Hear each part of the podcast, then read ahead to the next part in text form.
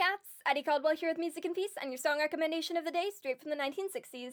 This one has been covered by dozens of musicians since it was written in the 1940s by Woody Guthrie, and it goes by the title of This Land Is Your Land. The version I'm recommending you is the version Bob Dylan recorded in the early 60s, which is a harmonica and a guitar. It has a very simple and genuine kind of quality to it, and if you're not a fan of Bob Dylan's more nasally mid 60s and 80s sound, you might actually like this one. I know a lot of people tend to classify Bob Dylan's sound as kind of obnoxious. I mean, I personally like him in any era, but if that's you, you should definitely give this one a chance anyway. He really gives it an honest kind of feeling, and it leaves little doubt as to how he found his start in folk music.